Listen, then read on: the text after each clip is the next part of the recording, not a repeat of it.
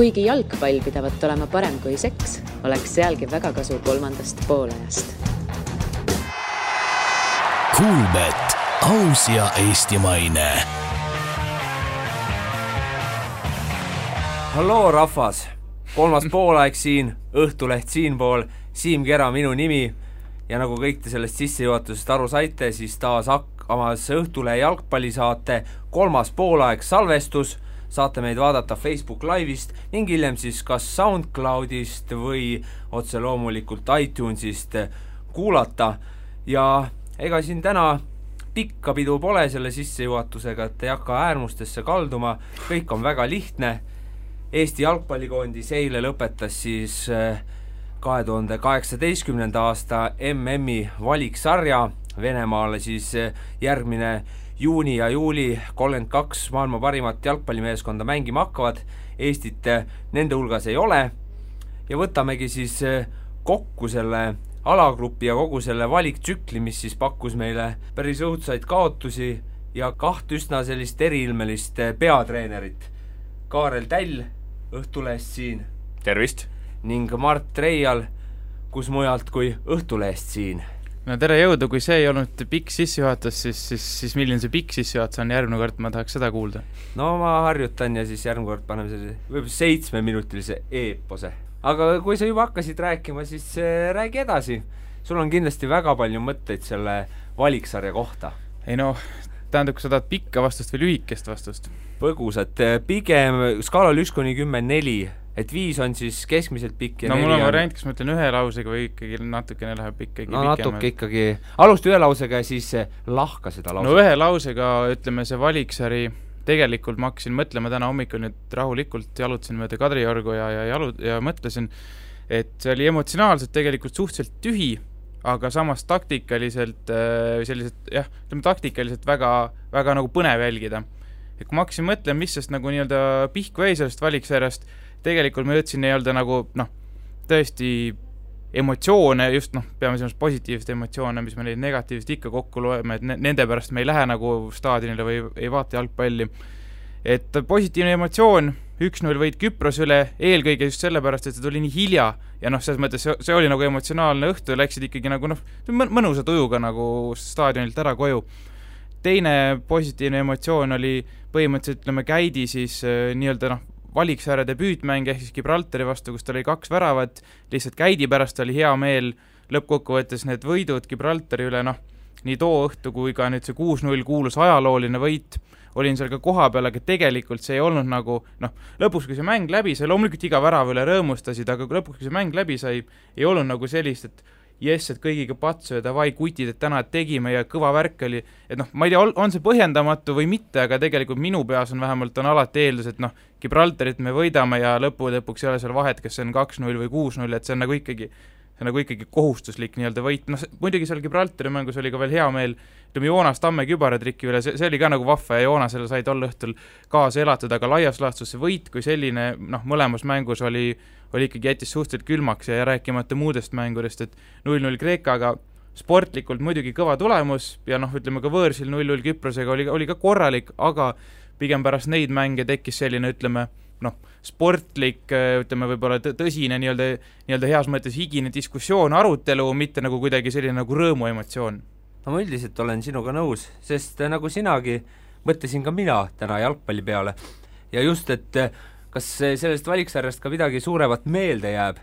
no üks on seesama Käidi tulek ja samas ka Reimi tulek, mis andis natuke sellist uut lootust, eks ju, uut hingamist, pärast seda Eesti-Gibraltari mängu me arvasime, et teeme Kreekale ka kohe järgmises matšis ära ja tegelikult see Kreeka mäng ka eredalt meelde jäänud just sellepärast, et saime tappa, aga tegelikult ründasime küll.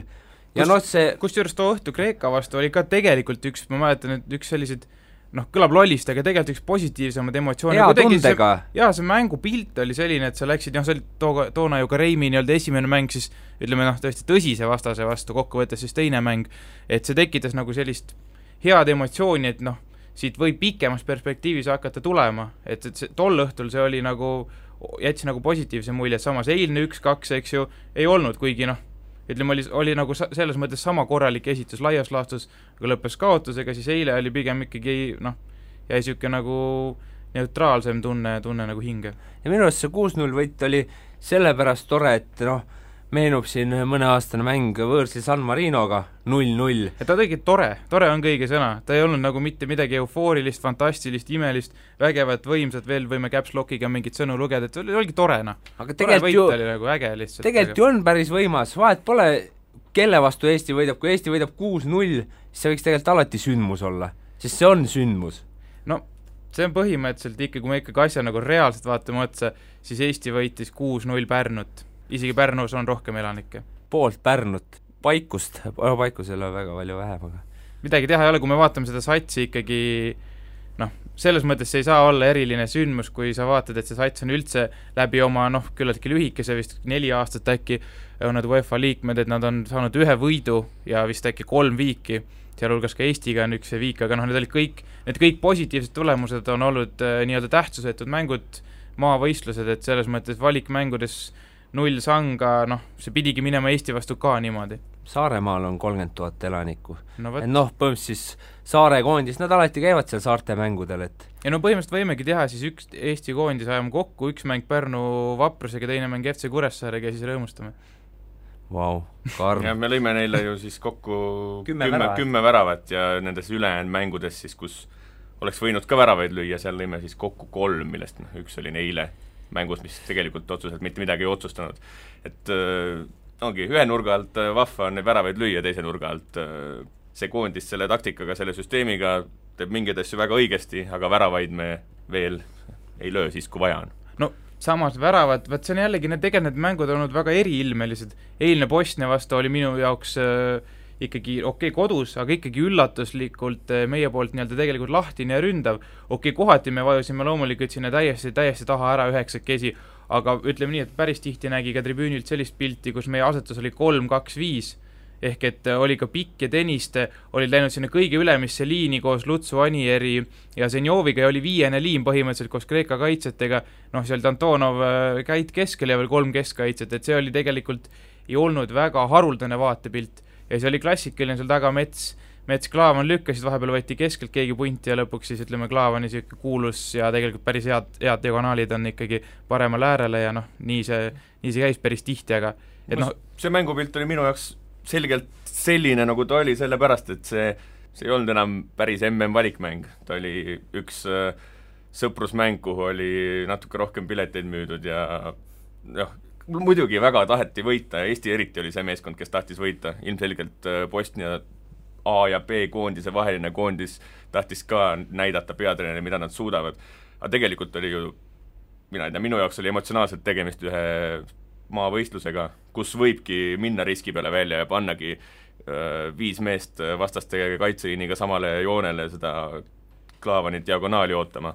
aga näiteks võõrsil Kreeka vastu, kus oleks võinud ka midagi seal oli tunda seda valikmängu asja, et seal oli meil no, nii väga taheti seda just ei olnud ju ammu enam mängus ei olnud, tege-, see, see tuli mul ka enne meelde, et natuke kahju, et see kõik tegelikult nii vara läbi sai, see meie jaoks see, see, see ka tegelikult, ma mõtlen, see emotsionaalse poolega, mis ma rääkisin, see, see tegelikult jah, on seotud ka sellega, et tegelikult kui me Brüsselist tagasi tulime, see oli siis neli mängu mängitud, tegelikult me saime siis juba aru, et noh, joo, et selles mõttes noh, pluss alati tegelikult MM-valiksari ju algab ikkagi nii-öelda noh, selles mõttes nagu vähe, väiksemate ootustega, kuna lihtsalt vähem, vähem kohti jagatakse välja, vähem võistkondi saab igast grupist edasi, et et selles suhtes noh, ja siis oligi pärast nelja mängu oli nagu selle poole poolega oli kõik ja noh, siis pigem hakkaski selline, ütleme, sportlik ja, ja võib-olla selline nagu rohkem süvitsi huvi, et noh, ütleme võib-olla nii-öelda suurt Eesti massi ei võtnud see kaasa selle pealt, et noh, et nagu emotsiooni pealt, et nüüd äkki Eesti teeb mingit tulemust või midagi, et siis edasi jäigi puhtalt see, et keda ikkagi jalgpall huvitab ja selline võib-olla rohkemgi vaadata neid Reimi, Reimi nagu nüüd taktikalisi lahendusi, mis oli tõesti noh, olid põnevad, aga aga jah, emotsionaalse poole pealt oli nagu nõrk valiktsükkel. oli tõesti, et ei nagu öeldud ja, ja selle, kogu selle tulemust, kogu seda asja kokku võtta lihtsalt tulemuste vaatevinklist, mida noh, mida võib ju ka teha, siis no. mingisugust supertulemust äh, kuskilt ei tulnud, ma ei ütleks, et ka mingisugust head tulemust tuli, tuli selline üsna keskpärane valikturniir, kus äh, oli toredaid nüansse, et see taktikaline pool, mõne mängija esile kerkimine, aga mis ta nüüd suures pildis äh, on, see, ta on see koht, kus öeldakse, et siit on hea edasi minna no,. Aga, aga kurat, me lõpetame iga valikturniiri kohas, et siit on hea edasi minna, noh No et äh, jama lugu veits. no käi, nüüd saan ka midagi öelda. ma tahaks öelda, mi-, miinimumi tegime põhimõtteliselt ära. no näpu, näpuotsaga peale No, no, tegelikult, ütleme Gibraltarit pidi võitma Jah. kodus Küprost ka ei Ütleme, pidanud, aga oli vaja. oligi niimoodi, et jah, Gibraltari kuus punkti olid noh, vaikimisi oli Vikipeedia tabelis juba oli kohe alguses ja kirjas. ma läksin kohe ja, ja grupid Noh, loositi, lisasin ütleme niimoodi, Küprosega neli punkti, see on meie vaatevinklist selles mõttes mi-, miinimum hea, aga see ei olnud iseenesestmõistetav, et vabalt oleks võinud olla ka kaks punkti ehk siis kaks viiki. või ütleme, võit-kaotus, kaks viiki, see oleks olnud, sportlikult oleks olnud ka aus, aga noh, nii-öelda sellise optimistliku ootuste pealt see neli punkti oli miinimumprogramm ja ütleme, mis siis tuli, Kreeka viik oli, oligi see näpuotsaga nagu boonust, aga see oli ka selline, et noh, ta ei olnud nagu eufooriline tulemus, eriti noh, selle mängupildi pealt ja saidki aru, et noh, ropp töö tehti ära meeste poolt ja kõik oli tipp-topp, aga see ei olnud jällegi emotsionaalne laks ei olnud, vaid see oli selline, et noh, mis nagu jah, ikkagi. mi- millele järgnes jällegi selline nagu ikkagi noh, nagu enne mainisin, sportlik arutelud taktikate üle, et kas me ikkagi peaksime nii all olema, et kes meil ikkagi seal peaks nagu tipuründes olema ja noh, nii edasi, et sellised noh, ütleme sportlik arutelu tekkis, mitte emotsionaalne. mitte isegi sportlik arutelu, mõned inimesed olid ikkagi vihased, et me nii kaitses olime ja siin mõni päev tagasi ka peale Gibraltari mängu kuulsin ka ikkagi arvamusi, käisin siis äh, kooli kokkutulekul, et no see jalgpallikoondised vast oli nagu jaa, et mina teeksin kõik teistmoodi, oli ikkagi sellised, sellised, sellised järeldused, et see, see praegune viis-neli-üks ei sobi mitte kuhugi ja Eesti koondis peab ikkagi ründama ja väravaid lööma. nagu lugu ei plaani kirjutada, et nagu Vastseliina poolt niisugune vaatepunkt, vaatepunkt survegrupp, Vastseliina survegrupp. ei no tegelikult need Vastseliina kuttidele võid edasi öelda või noh, kui nad kuulavad, siis ma ütlen praegu ise, et et tegelikult see viis-neli-ühega on väga, väga lihtne lugu, need mängiti ju aastal kaks tuhat seitseteist kõik valikmängud äh, ja selles mõttes väravate vahe siis meie poolt kaheksa, kaheksa-neli, kaks kaotust, kaks võitu ja kaks viiki, et selles mõttes see kogu grupi väravate vahe läks ikkagi lappesse aastal kaks tuhat kuusteist, aga noh, ütleme lõppkokkuvõttes ikkagi see aasta noh, tegelikult oli positiivne, aga aga nagu ma ütlen jällegi mingi viiendat korda, et kogu see, kogu see valiksari tervikuna oli pigem niisugune nagu hall, hall mass või selline nagu ähmane. Mul on nagu selle vaatepunkti ma natukene võib-olla unustasin ära, et tegelikult oli üks äh, väga ikkagi emotsionaalne asi selles valikpunkt, valikturniiril äh, see, kui me seal, ise õnnestus kohal olla seal Bosnias, seal Zenitsas, niisugune tume kole õhtu, kus äh, vihma sadas ja ja Bosnia fännid laulsid ja panid oma neid seal tänavatel neid tõrvikuid põlema ja siis tegid meile selle viis-null ketuka ja siis ja siis see kõik, kuidas see see, see, see oli ikka üks niisugune vastik emotsioon. ja ma... nagu ütleme, kõige vastikum mis ajakirjaniku jaoks on see niisugune köömes nagu kõige vastikum emotsioon oli see nende mängijate jaoks, kes sealt mixed zone'ist läbi tulid ja kõige vastikum oli see Magnus Personi jaoks, kes sinna seisma tuli ja et see, et see kui seda mängu võtta niisuguse algpunktina ja mis pärast seda on kuidagi ikkagi juhtunud ja liikunud, siis, siis ma jah, siis võiks öelda, et siit valiksarjast ikka võeti kaasa küll midagi head ka.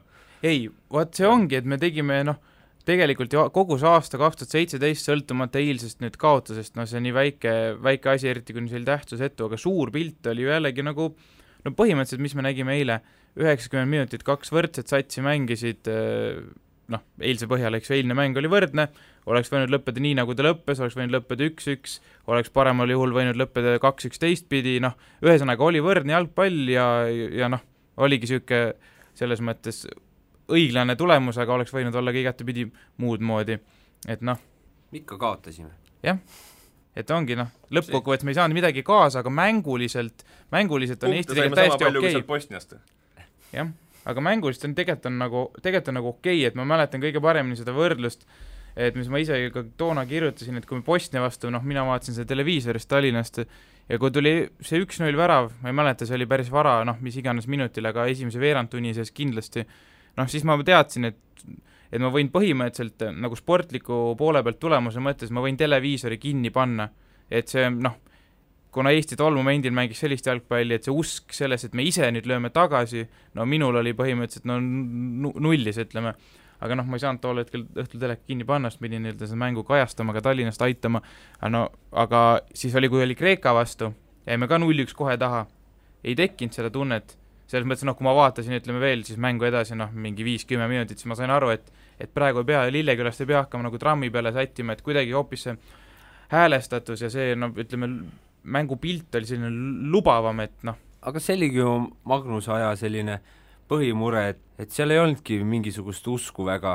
no lõpu, lõpus ei olnud enam jah, See umbes oli, see, see lõpp tegelikult on mingis mõttes, paljudel on meelest läinud, et seal tegelikult oli vahepeal mänge, kus me sealsamas Lilleküla staadionil mõnikord ajakirjanikega, kellega teisega arutasime, et kurat, kus nüüd vahepeal oli mingi poolaeg, mingi periood mängus, kus Eesti noh, oli näha seda, et asi läheb paremaks, aga lõpuks läks Magnusel lihtsalt asi halvemaks, et et tal oli tegelikult noh, ütleme see viimane emotsioon eriti kustutas ka need positiivsed emotsioonid, sest tegelikult ta tõi päris korralikke viike ja mõned toredad võidud ka ära, et et polnud nagu laias laastus polnud ju häda sellel ajal, aga lõpuks läks, noh, kõik läks no, no ütleme niimoodi, tegelikult Magnuse kaitse oli, ütleme, kaitse oli sama hea kui nüüd Reimi kaitse aastal kaks tuhat seitseteist, aga, aga lihtsalt see rünnaku pool oli oluliselt kehvem kui Reimi rünnak praegu, sest et noh, mis me unustame ka ära tegelikult kaks tuhat kuusteist, no ma lappasin enne siin huvi pärast neid erinevaid tabeleid, valik, valikturniiride tabeleid ja Eesti on ainult kaks korda valiktsüklis lasknud endale lüüa vähem kui kümme väravat ja, ja üks nendest oli siis Pärssoni ajal EM kuusteist valiktsükkel, et kus meile löödi üheksa,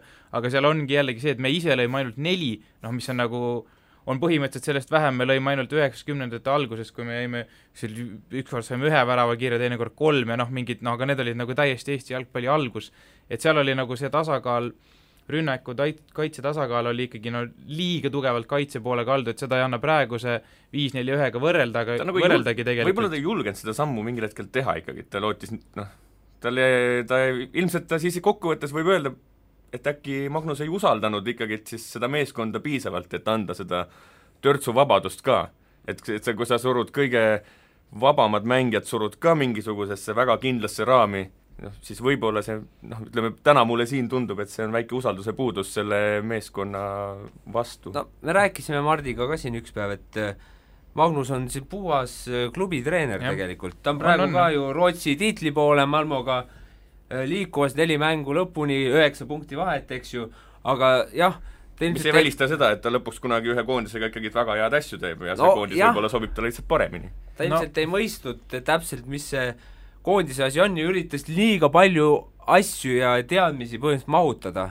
et noh, Martin on selles mõttes äh, pigem nagu rüütli moodi, et üritab seda vaibi tabada. No pigem ma ütleks, on täpselt ikkagi kahe peale kokku tulnud, et eks ta sai ju Janno ja Kivisilla ja siis ka mängijate käest teada, eks ju, mis oli siis noh, mis oli nagu halb külg, mis noh, tagantjärele on ju mehed välja öelnud, et see oli ikkagi see, et liiga palju oli igasuguseid koosolekuid ja noh, ütleme, mehed tulid klubide juurest põhimõtteliselt sellise avatud õpp-, avatud ülikooli mingisse nädalavahetuse laagrisse, eks ju, et hommikust õhtuni on erinevad tunnid nagu taktika, ma ei tea, mis kuradi toitumine, mida iganes, eks ju, mingid koosolekud, et seda natuke nagu liiga palju ja noh, ma ei tea, Rüütli ajast ei no ja mõttes, kusjuures aga- need teadmised võib-olla tulevad täna kasuks kõik, lihtsalt nad Jah. on nüüd teada. et Jah. need ei peagi kogu aeg võib-olla üle õppima, selles mõttes, et me käisime ka korra koolis ja rohkem pole väga palju käinud. nojah, võib-olla, pluss võib-olla siis see ka ju, või noh, mitte võib-olla, aga et et siis nii-öelda koosolekute vahelisel ajal oli ka nagu ei olnud siis see, et noh, minge tehke nagu olge oma, omaette, eks ju, natuke tahab ju igaüks olla ka, et kes kellega rohkem sõber on või tahavad üksi olla, ma ei tea, naisele helistada, noh, mis iganes. et seal oli justkui nagu see, et seda sellist kuidagi vaba, vabat vaibi nagu ei olnudki. et mina, ühesõnaga, et minu arust praegu Reim on niisugune kahe peale kokku, et noh, kõlab võib-olla nagu mitte üldse halvasti, aga noh, ütleme, me siin nagunii räägime sellistest noh, kujundlikult, et ütleme, poole kohaga siis asjalik ja poole kohaga selline nagu emotsioonivend, et kui me nii-öelda lahterdame, et üks oli siis Pärson oli puhtalt asjalik ja Rüütli puhtalt emotsioonivend, noh, mis tegelikult nii, päris nii tõsi, eks ei ole, aga noh, praegu teeme selle liigituse, siis siis mulle tundub, et on see noh, nagu Klaavan ütles eile tegelikult ju pärast mängu Valiksarja kokkuvõtteks, et et praegu see treenerite tiim, kes on siis Poom, Ooper, Kivisild, Reim, et noh, nad on lihtsalt nii kaua koondise juures olnud, olgu nad siis mängijatena või Kivisild treenerina, et ja nad lihtsalt nagu, nad tajuvad seda maailma niivõrd palju paremini, rääkimata sellest, et noh, üleüldse Eesti jalgpalli ruumi mõistmine. see on seal see pull asi ikkagi jah, et äh, tegelikult on alles koondises äh, alates Teiturist kõiki peatreenereid koos Kivisillaga kaasas nagu, et et tema see teadmiste kogumine abitreenerina on olnud noh, see on üle kahesaja koondise mängu on mees olnud abitreener, huvitav, mis edasi saab kunagi. nii, loodetavasti Reimi välja ei hakka puksima. ei no praegu ei ole, noh, Po-, Aivar Pohlak andis eile mõista praegu ikkagi, pole et veel see aeg ilmselt, jah. et see on ikkagi noh, niisugune lihtsalt viisakas vormistamise küsimus, et et jah, tegelikult see oli ju enne ka teada, aga keegi ei arvanudki, et et valiksari saab läbi ja Reimar on head tööd teinud ja nüüd eh, adios. ei no ole, noh, täpselt see, aga see ongi, et Reimo on head tööd teinud. kui ta ei oleks, kui asi oleks jätkunud nii, nagu noh, sellised, oleks ka küll. sekka tulnud sellised Brüsseli, Brüsseli ja Zenitsa õhtud, noh, Zenits ei olnud, eks ju, Reimi õhtu, aga Selles mõttes- kuus-üks võõrsil tappa et noh, kui oleks mingid niisugused asjad jätkunud, siis noh, oleks teine asi, aga praegu ikkagi suund on õige ja, ja nüüd on lihtsalt see asi vana hea, et et mängusiseselt mingid pisi, pisimomendid, noh, kes lööb ära jälle mingi võimaluse või, või kes ei löö või teeme isikliku mõne eksimuse, näiteks eile, eks ju, meile löödi noh, põhimõtteliselt ikkagi ise, ise ehitasime endale sul null-üks värava, et noh, niisuguseid asju, see, see ei ole enam puutu üldse mitte kuidagi taktikasse, see on individuaalsed oskused ja noh, neid, neid tre-, koondise treenerid neid ei treeni, eks ju, et no nüüd on see põnev aeg, et tahaks, tahaks juba teada, kes seal järgmises valiksarjas vastu tulevad. no enne tuleb muidugi. Rahvuste Liiga ja, ja tegelikult Kaarel siin viimased tunnid ongi oma sellise isikliku elu kõrvale heitnud ning sukeldunud täielikult sinna eh, rahvuste karika eh, hingeellu ja avasin, saatsin ka Kaarlile siin ühe PDF-i siis meedia briefing selle kohta, mis oli siis kaheksakümmend üheksa lehekülge, kus oli hästi palju graafikuid ja asju. ja see oli ikkagi eh, metsik. No briefing see ka ei tundu. see oli ikka väga kõva briifing ja nüüd eh, ma arvan, sellest digihaljast teemast pole vaja vist arutada, et kas C või D tasand, eks ju, ma ei tea kui me oskame mängida, siis me oleme C-s, jah. mina ütlen niimoodi, ma me ütlen ühe, olemegi seal, seal polegi midagi arutada, me me olemegi sees ju. jah jah., ja mina ütlen ühe lausega ära, et äh, see oleks mõttetu, mõttetu emotsioon ja mina ei sooviks kvalifitseeruda EM-ile läbi selle mingisuguse D-tasandi Aa, kus me võidame küll sa sooviks. ei soovi, ma ütlen niimoodi, et no sa oled Eesti ainus ilmselt siis. no see on, see on mõttetu, see on läbi, läbi mingi naljaliiga, noh, no jaa, aga see ei ole äge Mart nagu, Reial EM-ile kvalifitseerumine on mõttetu. jaa, veebinupp on juba tegemisel as we speak, eks ju, ja siis varsti kõik, kõik sinu sõbrad saavad Mart lugeda, mida sa tegelikult arvad. aga aga noh, loogiline kokkuvõttes on see väga, väga hea uudis see, et me sealt C-tasandil oleme. muidugi, see on ainult positiivne ja. aga teiseks minu arust seda D-tasandit ei tasu ka nüüd alahinnata, seal on põhimõtteliselt miks- karimeeskondi, kes on kõik meie tasemega ja, Jaa. seal kaotada, see oleks mitte piinlik, aga see tekitaks sellist furoori jälle siin ütleme jalgpallimaailmas. niimoodi, et see D, D-tasandil oleks üliäge oleks see turniir läbi mängida, aga mina ei sooviks, et selle lõpptulemus oleks finaalturniirile pääs, sellepärast et see ei ole väärt, me ei ole Euroopa parima kahekümne nelja seas, kui me võidame ära mingisugused Fääri saared, Andorra, San. Marino no ja seal ei ole, seal on Aserbaidžaan, seal on sellised meeskonnad, keda me eriti ei võida ära. jaa, aga selle, aga me ei ole ikkagi Euroopa kahekümne nelja parema seas. kohe otsime üles siin need ah, kõigepealt olen sees muidugi, aga me võime need C-tiimid ka korra ette lugeda. no see C on täht-, see, vot see, kui me turniiri kinni paneme, No see on see on võimatu. nagu, see on kõva See on-, see on, ülikõva asi, okei okay,, see ei ole võimatu, aga siin on, ma ütlen, Mart, Ungari, Rumeenia, Šotimaa. Sloveenia, Kreeka, Serbia, Albaania, Norra, Montenegro, Iisrael no., Bulgaaria, Soome, Küpros, Eesti, Leedu. vaat see on turniir. paar, paar vaat see on turniir, kui me selle turniiri paneksime kinni, siis me võime mõelda, et me oleme Euroopa kahekümne nelja tugevama seas, kuigi nii-öelda võib-olla arvuliselt ei ole, aga noh, ilmselt see C-grupi parim tase on noh, B viimastega on seal enam-vähem, eks ju. ja vaat see ole, noh, see, see oleks nagu äge. muidugi oleks äge, jah. Lihtsalt väga, väga keeruline grupp võib tulla siin, et kus ai muidugi, suurt aga see, noh, ei selles mõttes see ongi kihvt turniir, kus me Muidugi. saame ikkagi normaalselt proovile panna ja nii-öelda vana hea, et kaotada pole meil midagi, kuna me oleme seal ikkagi siis nii-öelda rankingu järgi C-grupi viimane ja meil on ainult võita ja, ja, ja, ja noh, no on palju, palju nagu vingem. ma kiirelt käin need D-tiimid ka siis üle. Aserbaidžaan, Makedoonia, Valgevene, Gruusia, Armeenia, Läti, Fääri saared, Luksemburg, Kasahstan, Moldova, Liechtenstein, Malta, Andorra, Kosovo, San Marino, Gibraltar. Lõpus lahe- läks lahe- käest ära. lahe on see, et, et, et me olemegi asetatud nendest kõigist ettepoole, see on päris kõva saavutus. jaa, me oleme kõvem kui Aserbaidžaan, Makedoonia, Gruusia, Valgevene, Armeenia see, on lahe. Luksemburg, kes mängis null-null Prantsusmaaga, eile tegid ka viigi. Bulgaariaga, Luksemburgil on nüüd viimased vist äh, viis või ku-, ei kuus mängu ja kaks kaotust on nendest ainult. et niisugused satsid äh, noh, lihtsalt hakkavad mängima, päris, päris huvitav. jah, aga ma mõtlengi, et Gibraltar veel sinna ei lähe. Gibraltar sinna ei lähe, Et neid selle- peab, nendele peabki kahe mänguga, no sisuliselt kahe mänguga peabki neile kümme lööma. no muidugi, kui ma räägin, seal kohalikud mehed rääkisid mulle, Gibraltari peatreener valib viiekümne mängija hulgast, nagu üleüldse, mitte et tal oleks nüüd see kitsas ring, et, et noh, ega Reim ei vali ka nii-öelda noh, tegelikult ei vali ju kahesaja mängija hulgast, eks ju, aga nagu Gibraltaril üleüldse nii, et no umbes viiskümmend venda, kes on noh, kes pole võib- õlekõuga no jalgpallurid. no,. täpselt, keda võib üleüldse kaaluda, kes on nii-öelda noh, ütleme siis Gibraltari mõistes ähm, nii-öelda nagu profi, profijalgpallurid või nagu head jalgpallurid, noh mis meie mõistes tähendab siis ikkagi seda, et noh, vähemalt, vähemalt kogu kodune liiga kindlasti võiks mõelda seal ka selles mõttes mingi esiliiga peale, noh kus noh, et ongi nagu ka sportlikud jalgpallurid, mitte, mitte nagu päris, päris poolel õlle ja, ja noh, mitte sellised liigad, eks ju, et noh, meil see ring, no see viiskümmend, no see on uskumatu ja no tegelikult mõelge selle peale, viiskümmend jalgpallurit üleüldse, kelle seast valida. mitte viiskümmend võrdset meest, vaid üleüldse viiskümmend meest. ühesõnaga kuus-null oli väike võit, ma saan aru. ei, ma ei ütle seda, ma räägin, see on õige, õig-, nagu see on loogiline, ütleme loogiline õige sõna. no Eesti koondisel see hooaeg siis veel viis, viis kohtumist ees ootamas, nende peale vist keegi ei mõtle, mõtle, eks ju, et huvitav jah, Bosnia puhul ma ei suutnud leida ühtegi sõprusmängu, mis neil üldse nagu see noh, paljud koondised lõpetavadki ära selleks aastaks äh, mängimise, see on nagu sellised noh, see on ka nagu norm kuskil Euroopas. aga meie Päris-, me oleme natuke teistmoodi, me tahame mängida, me peamegi katsetama oma mehi, meie jalgpall peab, peab paremaks saama, selles mõttes väga õige. mängigu ja katsetagu mehi ja katsetagu võib-olla, võib-olla mõnda muud formatsiooni isegi kuidagi seal noh, seal annab ikka varieerida kõvasti sellesama, isegi sellesama asetuse pealt.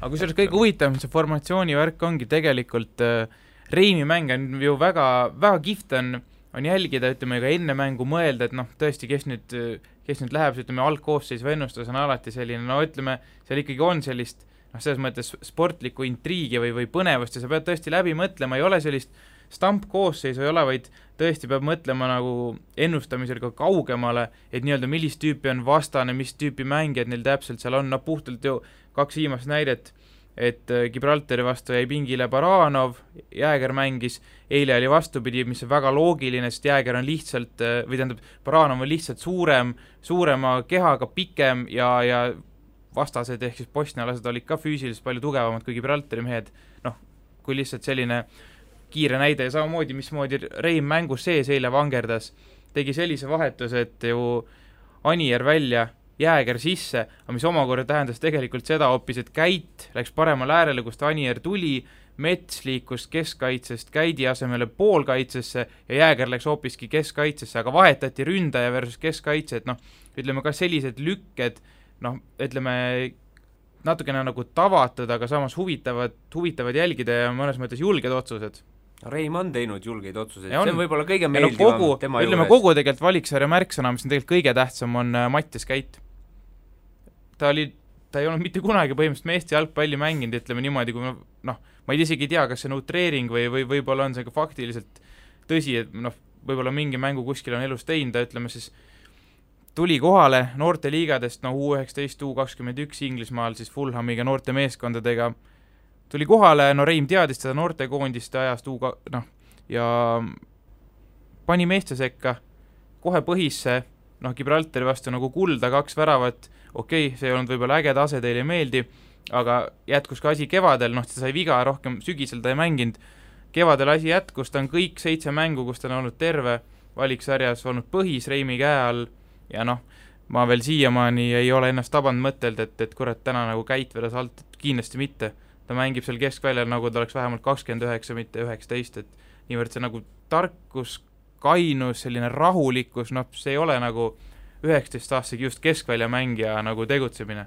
see on ka muidugi jah, põnev point Re- Reimi poolt, et oo, niimoodi me saime Bosnia käest null-viis tala, ma olen uus peatreener, esimene mäng Gibraltar, aa ma võtan selle kuti sealt U kahekümne ühest, kes pole kunagi meestega no mänginud. täpselt, Ja ja, ja kuldne lüke ja kuldne lüke. ainus, kes seda kindla peale teha sai, oligi Reim, sest et tema U kahekümne ühest lihtsalt teadis, ta teadis kõige paremini, mis, millega üldse, milleks ta võimeline on. ta oli enne seda ühes intervjuus äh, kuskil U kakskümmend üks peatreenerina maininud ära, et U, et A-koondise kõige, kõige lähemal on Käit mm. -hmm. aga see tegelikult tol hetkel tundus niisugune nagu nii ja naa jutt nagu aga nüüd mees tuli ise peatreeneriks, panigi mängu, ma natuke võib-olla nii palju oponeeriks, et, et äh, sa ütlesid, alustasid vist, et see on selle valikturniiri kõige tähtsam asi või midagi, kuidagi ja ma ütlesin märksõna, mis Jah, on nüüd küll just seesama, mis et- kõige tähtsam, aga ja mis jääb nagu meelde kõige rohkem ja mille me võtame noh, ütleme, mille me võtame reaalselt kaasa, me võtame kaasa oma põhi keskpoolkaitse ja see on nagu noh, see oli, oli, jah, ei ta on ta on. märg, märgiline kindlasti jah, et ta, et ta jõudis, aga ta kindlasti ei tõusnud noh, selles mõttes nüüd võtmemängijate võtmemängijaks või midagi sellist, et need mehed on ikkagi seal ei ta veel Aks,, Aksalu, Mets, Klaavan, Tõniste on need minu jaoks võib-olla need, kes on Aga kõige ütleks- tähtsamad aga kas sa, aga kas sa kujutaksid ette eile näiteks, et oleks me noh, üldse kas sa mõtlesid niisuguse variandi peale üldse, et meil Käit ei mängi, Käit jääb pingile? ei miks, miks mitte, seal on, näiteks oleks eile Mošnikov mänginud, poleks ka ma arvan, mingi, mingi jama olnud. ei, kas Ja jama, ma räägin, aga sa, aga sa ei mõtle, aga sa ei mõtle selle peale, ma räägin, et ma ei räägi üldse sportliku Ma poole pealt, mõtleks, et kas kas sa kaalud enne mängu, et kurat, äkki täna Mattias jääb pingile, et noh, mina ütlen niimoodi, et kui ma neid ennustusi teen, siis ikkagi on teatud nimed, mis lähevad kindlalt paberile ja sealhulgas on kindlasti ka Käit, et pigem on mõttekohad, noh, olenevalt vastasest, aga mõttekohad on ikkagi meil ründaja koht, ääred ja noh, nüüd, kui kõik mehed on terved, siis ka ütleme, see tagumine trio võib-olla, et see on ka selline noh, huvitav, huvitav nagu mõelda, oleneb vastasest, aga aga Käit on minu jaoks on juba nii, et ta nagu loogiliselt, loogiline põhikoosseisu mees, mitte niimoodi, et oleneb, et olenevalt mängust, olenevalt vastasest, Käit on kindlalt platsil, okei okay,, minu jaoks ei ole. me saime nüüd ka vist siis Tälli uudise pealkirja. Kaarel Täll, minu jaoks ka- käitja platsil olema ei pea. jah nii, et e, alati ei pea kindlasti. Keegi ei pea. Neid mehi on, Klaavan vist peab, jah. pealegi ma tahan öelda siinkohal, et kui sa ütled, et Käit ei ole oluline vend, siis ma ütleks niimoodi, et mees, kes lõi kõige rohkem väravaid valikturniiril. meil Õhtulehe töötajatele meeldib äh, üksteisele sõnu suhu panna. me oskame seda. Käit lõi neli väravat kõige rohkem. ei absoluutselt, ma lihtsalt äh, noh, ütleme, et oluline on see, et ikkagi mängu eel mina küll ei paneks teda sada prosa põhisse, sest et võimaluse, seal ei ole asendusmehed, nad ei ole palju kehvemad üldse. aga Käit tõi kuus punkti meile, ehk siis selles mõttes, et kaks võiduväravat. jaa, ei absoluutselt, see on, see ongi, ta jää- jääbki märgiliseks asjaks selle turniiri puhul kindlasti. mina olen ka pigem vist Mardi poolt, nooruslik uljus, pealegi kui maailma ja ka Eesti jalgpallis ikkagi noormängijate selline fetišeerimine on ju kõva asi, et kui tuleb keegi noor, siis sa paned sa kõik jätad oma teda- lootused ei jäta teda peale. kunagi varusse, see oli Jaa, nagu see idee ju. et kuidas kuidas see idee üldse saab toimida. aga võib-olla saab. ju ta siis väärib seda kohta, kui Martin on ta ja, ja, ei, alati ole, aga ma olen jumala kindel, et ta on mõelnud selle peale. et nii, Martin, kui sa kuulad, palun saada Õhtulehele selgitav artikkel, kas sa oled mõelnud kunagi sellele? et eh, Mattias Käit on algkoosseisust väljas. meie ei ole, Kaarel on, jupp, just. nii et sa saad valida oma paadi. ma arvan, et eh, koondisest eh, juba üsna palju räägitud, lõpetuseks ma ei tea, kas me saame, on kuidagi võimalik tulevikku vaadata või siis eeldada, mis Martini käe all nüüd ka selle aasta lõpus, see pole enam eriti oluline, aga mis hakkab saama järgmisel aastal? mis seal ikka, mingi umbes sada sõprusmängu on ja siis järgmine sügis hakkab ju Rahvuste Liiga, et tegelikult on aasta aega nüüd äh, sellist noh, ütleme pingevaba, pingevaba töö sellel aastal võiks ära teha, sellel aastal võiks ära teha statistika, et äh, võõrsil kaotuseta. selleks on Jaa. vaja need viis mängu vastu pidada. Aga need on on kõik, need on kõik raske. võimalikud, selle noh, esimene mäng on kõige raskem nendest, Soome võõrsil ilmselt. aga esimene mäng on ka kõige tähtsam, jaa, absoluutselt, kindlasti. Soomet on vaja alati Ainus- võita ja Lätit. Öelge seda Vanuatu, Fidži ja Uus-Kaledoonia elanikele. Soome mäng on tähtsam kui eilne mäng, mingis mõttes. noh, põhimõttelise, printsipiaalsem vastasseis kohe kindlasti. No ütleme eriti, kui noh, see peaks olema ju ametlik mängupäev, et kui tulevad mõlemad ikkagi oma nagu täiskoosseisuga, siis siis ma olen nõus ja kui see läheb ka mingi natuke Jah. naljatamiseks, noh siis, siis siis nagu ei ole nii Kostja sada. no, no kui ta saab terveks. terveks, jah. tervitusi Kostjale Eestisse või Poola, ma ei teagi, kus ta hetkel viibida võib. Läheme nüüd siis äh, kuulsa Coolbeti panustamisrubriigi juurde. Kuulbett, aus ja eestimaine otsas on põnevad koondismängud, Mart teab, Siim Kera tuleb alati siia, kaasas panused nagu Fääri saared, Soome, Island, Kosovo, eks ju, aga nüüd, nüüd ei ole, eks ju, midagi võtta. no Liverpool, Islandile tahaks ka tervitusi saata, Aa, kõva kõva värk. tublid Reykjaviki poisid huh.. ja nagu ma lugesin, siis eh, nende peatreener kaks pool tundi enne seda Kosovo mängu oli seal kohalikus baaris ja rääkis fännidele, et eh, mis mänguplaaniga ikkagi täna otsustavale Kosovo Vaat see mängule see vastu minnakse. ma ei saanud see täpselt aru, kas see on riigi nagu lege, see on, see see on vist on tal iga koondise mängu eel, ma täpselt ei saanudki aru, ei leidnud peale selle ühe artikli suuremat materjali selle kohta.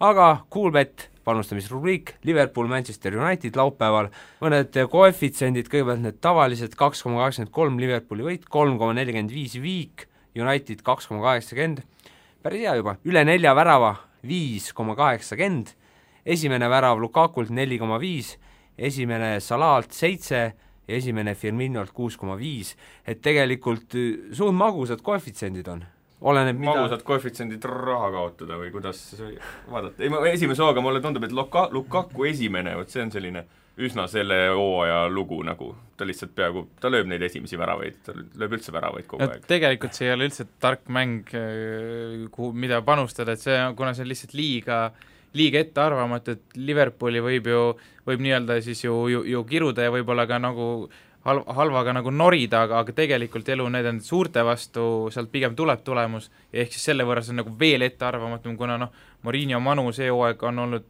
Võimas. suurepärane või sellele väga lähedal, noh pigem suurepärane, aga samas see ei tähenda, et nad, et nad oleks mingid favoriidid, noh ühesõnaga see, mi-, mi-, mina ei puudutaks seda mängu üldse, aga kui midagi, võib-olla siis kõige tõenäolisem on, et et seal läheb ikkagi nagu heas mõttes lappesse ja tuleb palju väravaid, sest noh, viis koma kaheksakümmend üle nelja värava. selles suhtes, et Liverpooli noh, me teame Liverpooli kaitset, me teame Manu rünnakut, samas me teame ka Liverpooli rünnakut. samas Manu kaitse on hästi pidanud see aasta, kas kaks või kolm väravat on lastud? no seal on see, et kui see Liverpool saab oma ikkagi kontrarünnakud või need asjad nagu käima, siis ei ole, ei ole vahet, kes seal kaitses vastas on mm. -hmm. Nende ründeliin on absoluutselt äh, maailma kõige kõrgema tasemega klubidega võrreldav, lihtsalt seal on mõned muud kohad, mis ei ole maailma kõige kõrgema tase- tasemega klubidega võrreldavad. üks nendest on kaitseliin. Crystal Palace'i Chelsea on milline maius pala.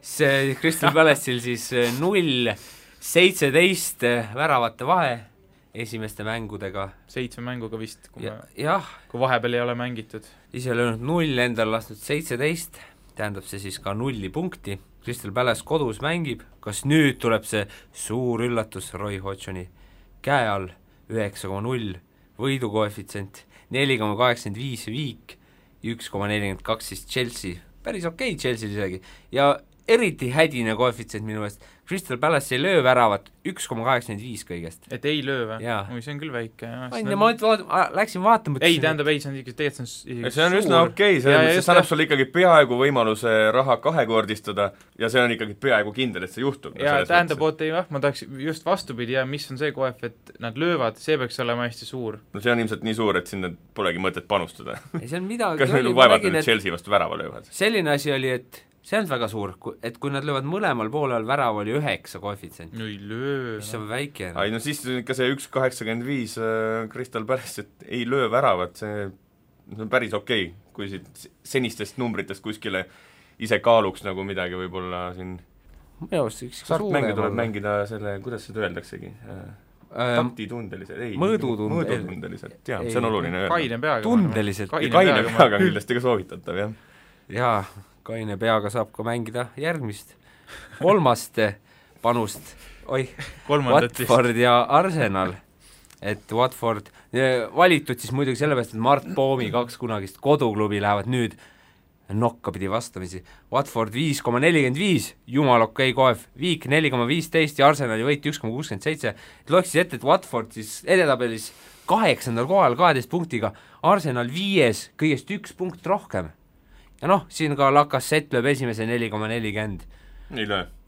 ei löö, okei okay., aga viis koma nelikümmend viis ja neli viisteist, võit ja viik no ütleme mina ei usalda seda Arsenali, Mina- teda on väga raske usaldada sa oled niisugune Arsenali. Watfordi usaldaja, vaata, et oled nagu niisugune ei no kui on Watford millegi peal, millelegi peal saab kindel olla, siis see on Watford. on, elus on mõned asjad, jaanipäeval saab vihma ja Watford, need on asjad, mida tasub usaldada. käisin augustis nende staadioni ümber jalutamas, kusjuures väga, väga sümpaatne kant. no selles vot, mõttes tõesti, sul miks on siis mitte? isiklik huvi. jaa, viis koma nelikümmend viis. mina olen ainult Emiratesi ümber jalutanud, aga see ei, ei kuidagi puutu asjasse.